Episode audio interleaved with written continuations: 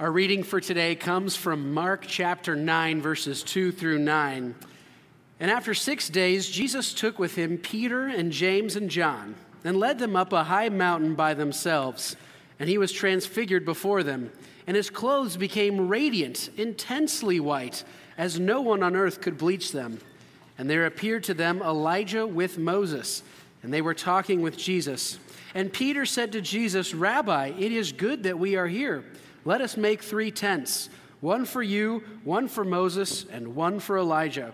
For he did not know what to say, for they were terrified. And a cloud overshadowed them, and a voice came out of the cloud, "This is my beloved Son. Listen to him." And suddenly, looking around, they no longer saw anyone with them, but Jesus only.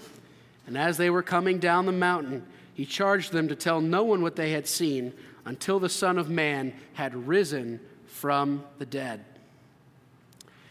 So I have this phenomenon in my life that I want to see if I'm the only person that goes through this. So for all the men in the room, raise your hands if you've ever had this experience. So you have either your mom or your wife, whoever it is, they tell you to do something around the house, something like really specific. And they get really, really detailed with the instructions. I mean, they'll literally take you by the hand, walk you to where they want you to do the thing, point to it, say, "Do exactly this." And you're paying attention, you're listening, and then a few moments later, you realize you've forgotten everything that they told you to do. You guys ever have that experience? Yeah, all the time at home. You get so caught up in whatever games on TV or what you have to do at work this week that you honestly do just forget. It's not like you weren't listening, but you forget what was told to you. So you have to walk back hat in hand to your wife or your mom or your aunt or whoever it is and say, "Hey, I forgot what you told me. Can you tell me again?" But I found that this problem isn't gender specific. So you ladies, raise your hand if you've ever had this experience. You're the navigator for your husband on a long road trip. Yeah, I think you know where I'm going with this. This happens to me all the time. And you get so caught up in the story that you're telling or your thoughts, whatever's going on, that you look down at your phone, or for the older crowd, the sheet of paper, or for the even older crowd, the map from the glove compartment box. And you realize that you were supposed to tell your husband or dad or uncle, whoever you're driving with, that they needed to exit like 5 miles ago. And you've just been motoring down the freeway carefree this whole time. Right? Yeah, I've had both of these experiences happen to me, and I'm sure that most of you have as well. And the disciples in our text for today, they have this same phenomenon happen to them. They get forgetful, right? In Mark 9, 2-9, Jesus is transfigured before the eyes of Peter, James, and John. And Jesus takes them up to a mountain, and he starts glowing white. His clothes shine so brightly that it says nobody in the world could have possibly bleached them this white, this shining bright. And then 2 dead prophets appear, Moses and Elijah. They just kind of show up, these guys that have been dead for hundreds of years, and they start speaking with Jesus about what he's going to be doing in the next few days. Now, these are incredible signs and wonders that nobody in the world had ever seen before, and nobody, quite frankly, has seen since. And then even after all this happened, God the Father calls out from heaven through a cloud, and he says, "This is my Son whom I love. Listen to him." And then Jesus walks the disciples step by step what he wants them to do and what's going to happen in the coming days. He says, "Don't tell anybody what you've seen until I die and then rise from the dead." Right? So he tells them point blank, "I will die, and then I'm going to come back from the dead." These disciples are starting to sound eerily similar to us men in the room, aren't they? They're kind of forgetful. This could have not been clearer for them. Jesus was miraculously shining white. He's speaking to dead prophets. God the Father claims him as his Son beyond a shadow of a doubt. And then he tells the disciples, "Listen up." He says, "Listen," because the next thing is going to be really important. And then Jesus literally step by step tells them what's going to happen, that he's going to be killed and that he's going to rise from the dead. But where do we find these 3 disciples on the day in question? Where are they when Jesus is put to death on Good Friday? Well, Peter's off denying Jesus 3 times. He says, "I never knew the man. Far be it from me to have spoken with a guy like Jesus. I don't know him. James is a deserter. He runs off. We don't even know where he went. He just darts, and he's gone. We don't hear about it. He's running away scared. John, of the three that see the transfiguration, is the only one who sticks around on the day of the crucifixion. But you see, even he forgets a big part of this, because 3 days later, when the resurrection happens, John is just as surprised as everybody else. He acts like he didn't even hear Jesus say a few days earlier that he was going to rise from the dead. And this is an incredibly human thing to do. The disciples suffer from a case of myopia, also known as nearsightedness. Their brains must have been running 1,000,000 miles an hour on Good Friday, the day that Jesus was crucified, and they get trapped in the moment. They become slaves to what's going on right here and right now.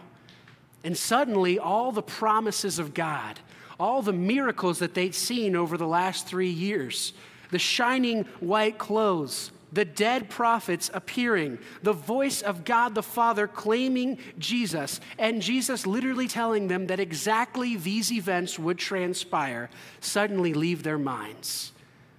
All they feel in that moment is anxiety, fear, and sadness. It's all they know. Their Lord is dead, and for them, this is the end. The movement is over, and they go into hiding to avoid being killed or captured themselves. You know, it's a really good thing that we, as sophisticated and highly educated 21st century Americans who have the benefit of the whole Bible at our fingertips that tells us the events of Easter, it's a good thing that we don't fall into that same trap, right? None of us have ever had something scary or traumatic happen that immediately made us quiver in fear and forget all the things that God had promised us, right? Nobody's ever had that experience? Oh, no. No, we all do that. We all fall into the same trap that the disciples did on Good Friday. The moment becomes so big. Fear and anxiety rule the day, and we forget the promises that God has made to us. You know, when we think about it, we might even be worse than the disciples because of all those benefits that we have. We are bombarded with bad news and stimuli every moment that we're awake in this life because of technology. In the history of humanity, it's never been easier to forget something. You've always got another thing coming at you. Human beings complete more tasks on average every year. It increases. We keep doing more and more and more. We add more to our schedule. If you ask somebody how they're doing, what's the number one answer? I'm busy, but I'm good, right? We're all busy. And so when these traumatic or scary or anxiety-causing things happen, we immediately forget what God has told us, everything that he's told us about his kingdom and our lives. And I know it's happened to you because it's happened to me. It happens to me all the time. And my whole job is to read about the promises of God and then tell them to other people. And if I'm forgetting them, I'm sure you guys are too. And it's totally understandable. It's a normal response because we deal with really serious issues in this life. It's normal to feel like your whole world is falling apart when your significant other cheats on you, or if they pass away, or if they get diagnosed with cancer. It's normal to feel like the world is ending when your stockbroker calls you and says, the market tanked, you lost all of your money, it's all gone. It's normal to be crushed by the death of a parent or a child. It's normal to feel like things will never, ever get better when you're in the throes of anxiety or depression, that every day is just going to feel like this, and it'll only get worse and worse and worse. All of these things mark the human condition because we're all slaves to whatever's going on right now and how bad or scary the current day's events are going for us. We've all forgotten that we are members of the kingdom of God. And we've all forgotten the promises that God has made us. We are all myopic and nearsighted. However, there is some terrific grace for us in the text for today. You see, Jesus brought his kingdom, his rule and his reign. He brought it down to the world. And in the transfiguration, we see the glory of God in Jesus' shining clothes. We see that the dead are raised in Moses and Elijah. We also see that the law and prophets have been fulfilled in Jesus, Moses representing the law and Elijah representing the prophets. We hear the voice of God the Father calling out, claiming Jesus as his beloved son he loves so much. This is beautiful gospel news to us because Jesus is exactly who he's been claiming he is this whole time. He's the last prophet. He is the fulfillment of the law for us. He is the Alpha and the Omega. He is the one that was there at the creation of everything, and he's the one that's coming back to end time and end all creation. He's going to come back and perfect it. He is always who he has said he has been, and he's never faltered on any of his promises. He brought a new kingdom for us and a new way of living. One where the dead are raised, one where the lame walk, the blind see, the mute speak, and the hungry and the destitute are miraculously fed. A world where servitude is considered honorable, a world where sin can be forgiven, and a world where your past mistakes are not the end of your life, but rather are a new opportunity to walk with Christ in his grace and his forgiveness. Even though the disciples forgot everything that the Lord had taught them on Good Friday, Jesus never, ever wavered in his promises to them. Jesus was steadfast to the end, to the Father's plan. He remained the dutiful son that God the Father claimed that he was. He perfectly fulfilled what the prophets had said about him from long ages before. He kept every single piece of the law. He didn't break one iota of it over 33 years, something that we do so easily every single day. And he let himself be killed in a horrible, horrible way so that he could be resurrected to overcome the disciples' forgetfulness and our forgetfulness. He even kept bringing his kingdom to earth after he rose from the dead. He forgave Peter and reinstated him back into the church after he denied him 3 times.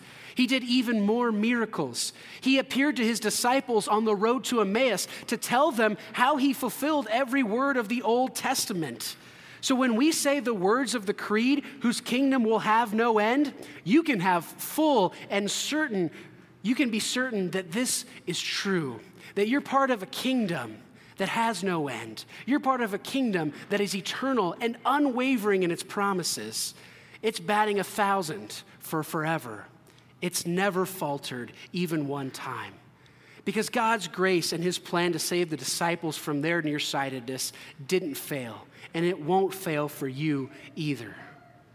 Because this same kingdom that spoke to the tragedy that the disciples suffered on Good Friday, it speaks to your tragedies and your concerns as well. You know, God's kingdom doesn't stop just because something horrible is happening in our lives. And this is really good news because when it seems like your world is caving in, God's kingdom just keeps reigning and Jesus stays true to his promises. Promises like Romans 8, verse 28, which says, "And we know that in all things God works for the good of those who love him and who are called according to his promise." Promises like Romans 5, verses 2-5. "And we boast in the hope of the glory of God. Not only so, but we also boast in our sufferings, because we know that suffering produces perseverance, and perseverance produces character, and character produces hope. And our hope has never been put to shame, because God's love has been poured out into our hearts through the Holy Spirit who has been given to us." Promises like Psalm 46, verse 10. "Be still and know that I am God." Be still and know that I am God. Promises like John 3:16, "For God so loved the world that he gave his only begotten son, and that whoever believes in him will never die, but will have eternal life." These promises are just as relevant to your life today as they were for the disciples way back then. Because when the worst happens in this life and your mind is spinning out of control, God's promises are still true. You can remember that in God's kingdom, all things work together for your good. that you don't need to be anxious about anything, and that eternal life was prepared for you from before you were even born. Even when we forget these promises, and even when we get nearsighted about our problems in this life, Christ never, ever forgets about us, because he always keeps a kingdom-level view. You've never been alone. You've never had to carry your problems by yourself. You've never had meaningless in your life. Your life always has value because you're part of God's kingdom. And when you're a member of God's kingdom, these promises are for specifically your life. And they speak to every context that you enter into in this world. Now, all this promise and kingdom talk is great, but if we remember, the problem was trying to remember God's promises in the midst of a crisis.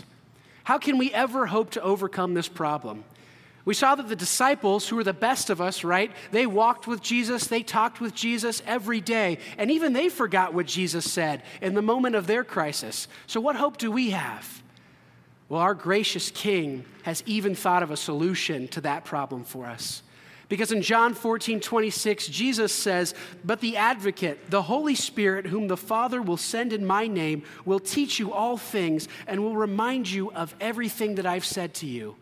He will remind you of everything that I have said to you. The Holy Spirit, the third member of the Trinity, continually points us back to the truth and the promises that Jesus has made us. Because when it feels like God's kingdom is failing, the Holy Spirit points us back to the truth about God's kingdom. When we're overwhelmed and anxious and we can't remember what Jesus has said, the Holy Spirit brings us peace and assurance. When we forget everything that's going on, when we forget about everything God has done, he brings us hope, hope that we have in Christ when the world feels hopeless. Now, I have a challenge for you today as we end the sermon. In Deuteronomy chapter 6, verses 4-8, we are told, "Hear, O Israel, the Lord your God, the Lord is one. Love the Lord your God with all your heart, with all your soul, and with all your strength. These commandments that I give you today are to be on your hearts. Impress them on your children. Talk about them when you sit at home, when you walk along the road, when you lie down, when you get up. Tie them as symbols on your hands. Tie them as symbols on your foreheads. Write them on your doorframes, on your walls, on your gates. Do this very thing with the promises of God. Put them in your heart. Talk about them with your children. Tell them to each other as you travel, as you rest, as you get down, as you stand up. Write them on your hands. Write them all over your house. Paint them on your walls. Paint them on your gates. So that when the worst happens, and you're sitting in a hospital room and your child is moments from death, you can pause and look up and see the screen that says that God works all things to the good of those who love him and who are called according to his purpose. When your stockbroker calls and says, "We lost it all in the markets, it's all over," you can look at what's painted on your wall in your house. Be still and know that I am God, that I have it all under control. When you have a fight with your spouse as you're getting ready to leave for work and you are on the brink of divorce, you are just so hurt and so angry, you can look at that sticky note that you wrote yourself on your dashboard that says that we boast in our sufferings because suffering produces endurance. Endurance produces character, and character produces hope. And our hope has never been put to shame in Jesus. It looks like being a pastor. And this is your third deathbed visit this week. And you walk into the room ready to give the promises to the person who's about to pass. And instead of telling them God's promises, they greet you with, "The Lord is my shepherd, I shall not want." And you look at them and you know that they are not far from seeing the transfiguration for themselves, face to face with our Lord Jesus Christ. Amen. We have a weekly awakening question for you guys this week. Reflect on this. Talk about it with each other. Write it down. How does the revealing of Jesus' divinity shed new light on your life and his love for you? How does the revealing of Jesus' divinity shed new light on your life and his love for you? Amen.